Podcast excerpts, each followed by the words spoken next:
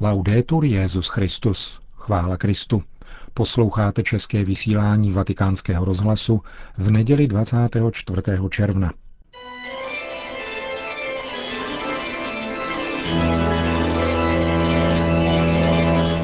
V rubrice Církev a svět uslyšíte komentář italské historičky a publicistky Angeli Pellicciari.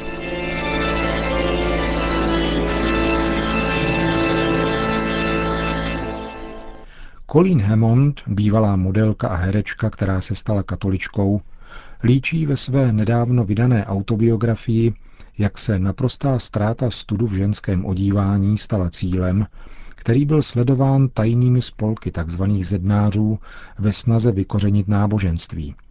Tato matka čtyřech dětí přitom mimo jiné cituje z časopisu Mezinárodní zednářské reví z roku 1928.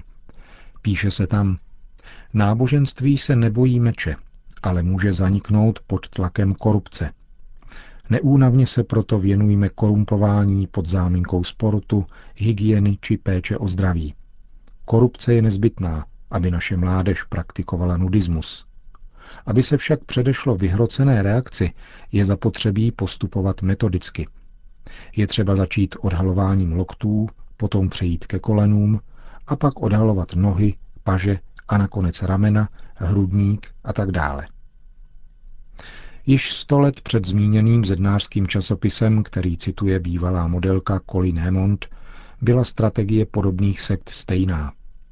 Za vlády papeže Řehoře XVI.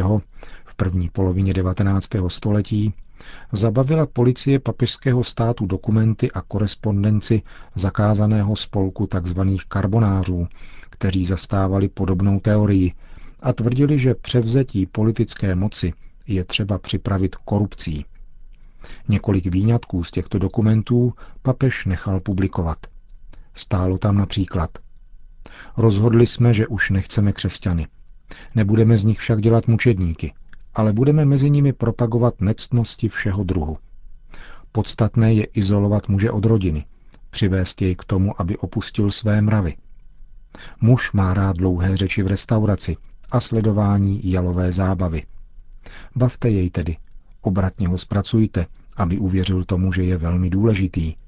Učte ho postupně nechuti ke každodenní práci a jakmile se odloučí od manželky a dětí, když mu ukážete, že plnění vlastních povinností je nesnesitelné, vštípíte mu touhu po jiném životě. Proč ovšem zednářství propaguje morální korupci společnosti? Jako odpověď stojí za zamyšlení dvě citace. První je z časopisu Civilta Katolika a druhá z encykliky papeže Lva 13. Obě jsou pozoruhodné. Časopis italských jezuitů v článku z roku 1852 píše, že účel zmíněných sekt je obecně antináboženský a protispolečenský. Dychtí po zániku a odtětí každého posvátného závazku, který spojuje jednoho člověka s druhým v církvi, ve společnosti a v rodině.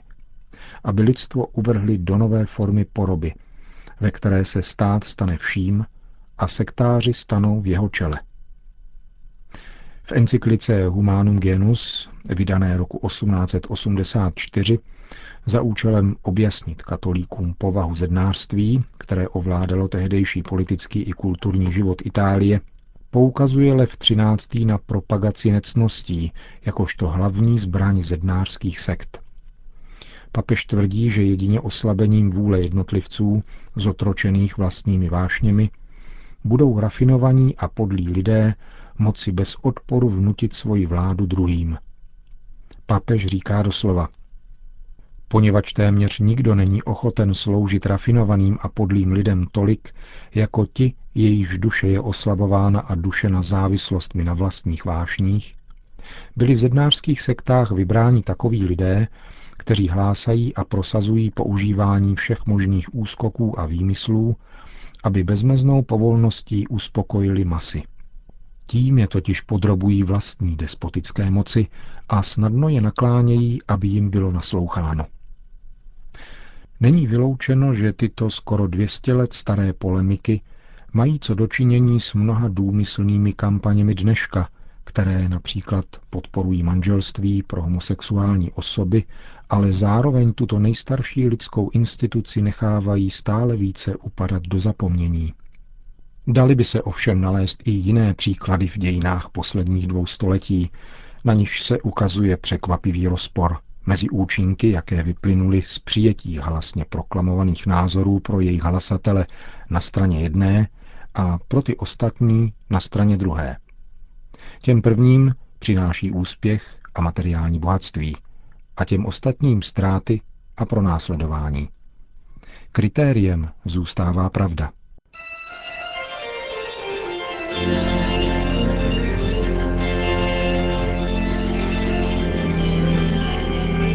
Komentáři Církev a svět jste slyšeli překlad textu italské publicistky Angeli Pellicciari.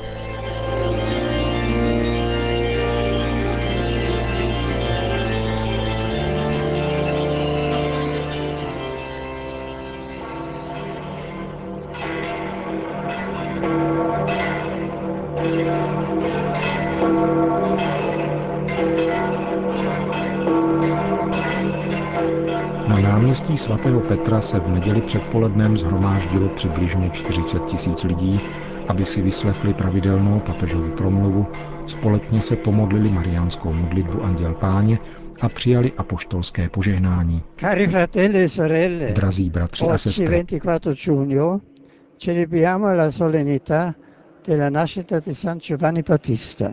Na dnešek 24. června připadá slavnost narození svatého Jana Křtitele. Kromě Pany Marie je křtitel jediným svědcem, jehož narození se liturgicky slaví. A je tomu tak pro jeho těsné spojení s tajemstvím vtělení Božího Syna. Již od mateřského lůna se totiž Jan stal Ježíšovým předchůdcem. Jeho zázračné početí oznamuje anděl paně Marii jako znamení, že u Boha není nic nemožného. Šest měsíců před velkým divem, který nám přináší spásu tedy spojením Boha s člověkem, působením Ducha Svatého. Čtyři evangelia kladou velký důraz na postavu Jana Křtitele jako na proroka, kterým končí starý a začíná nový zákon a který prohlašuje Ježíše Nazareckého za Mesiáše, pánem pomazaného. Sám Ježíš se ostatně o Janovi vyjádřil těmito slovy. Já posílám svého posla před tvou tváří, aby připravil cestu před tebou. Amen pravím vám, mezi těmi, kdo se narodili ze ženy, nepovstal nikdo větší než Jan Křtitel. Ale i ten nejmenší v nebeském království je větší než on. Il padre di Giovanni Zaccaria, marito di Elisabetta, parente di Maria, era sacerdote del culto dell'Antico Testamento. Janův otec Zachariáš, manžel Alžběty, Maríny příbuzné, byl knězem starozákonního kultu.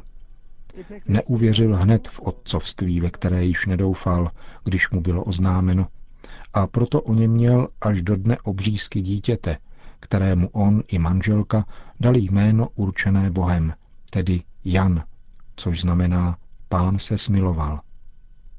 Zachariáš byl natchnut duchem svatým a prohlásil o poslání svého syna.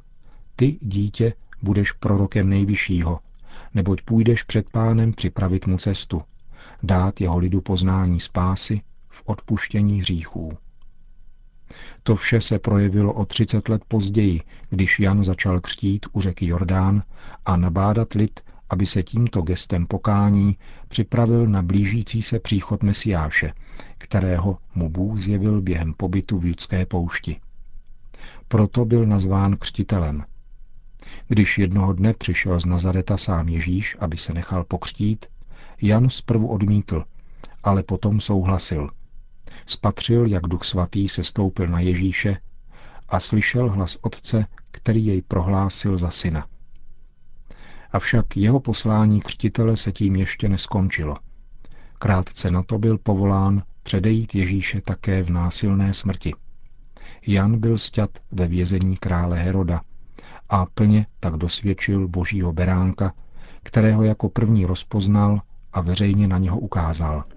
Cari amici, la Vergine Maria aiutò l'anziana parente Elisabetta Drazí přátelé, Pana Marie pomáhala příbuzné Alžbětě, která očekávala narození svého syna Jana.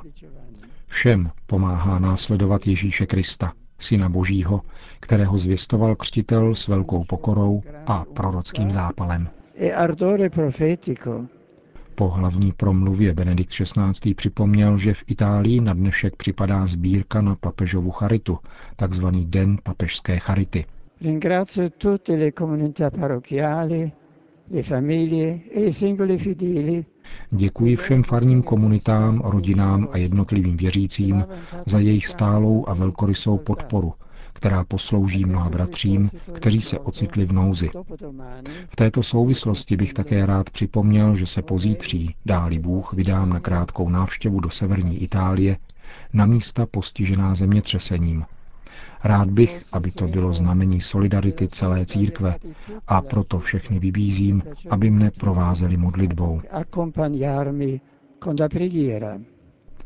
Po společné modlitbě Anděl Páně pak svatý otec všem požehnal. Sit nomen Domini benedictum, ex hoc nunc et usque in seculum, adiutorium nostrum in nomine Domini, qui feci celum et terra, benedicat vos omnipotens Deus, Pater et Filius et Spiritus Sanctus. Amen.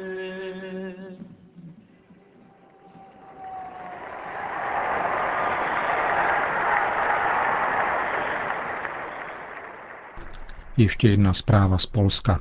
Vroclav. Na zasedání Polské biskupské konference ve Vratislavi se kromě připravovaného roku víry hovořilo také o probíhajícím dialogu mezi polskou katolickou a ruskou pravoslavnou církví. Hlavní město Polska letos 17. srpna navštíví moskevský patriarcha Kiril, který spolu s předsedou polského episkopátu arcibiskupem Michalíkem podepíše společné prohlášení k národům Polska a Ruska. Bude to výsledek dva roky trvajících rozhovorů na nejvyšší úrovni. Sdělil to na tiskové konferenci arcibiskup Josef Michalik. Polští biskupové také jednali o novelizaci učebních stanov školních předmětů etika a náboženství a plánovaném kongresu nové evangelizace v Kostřině nad Odrou.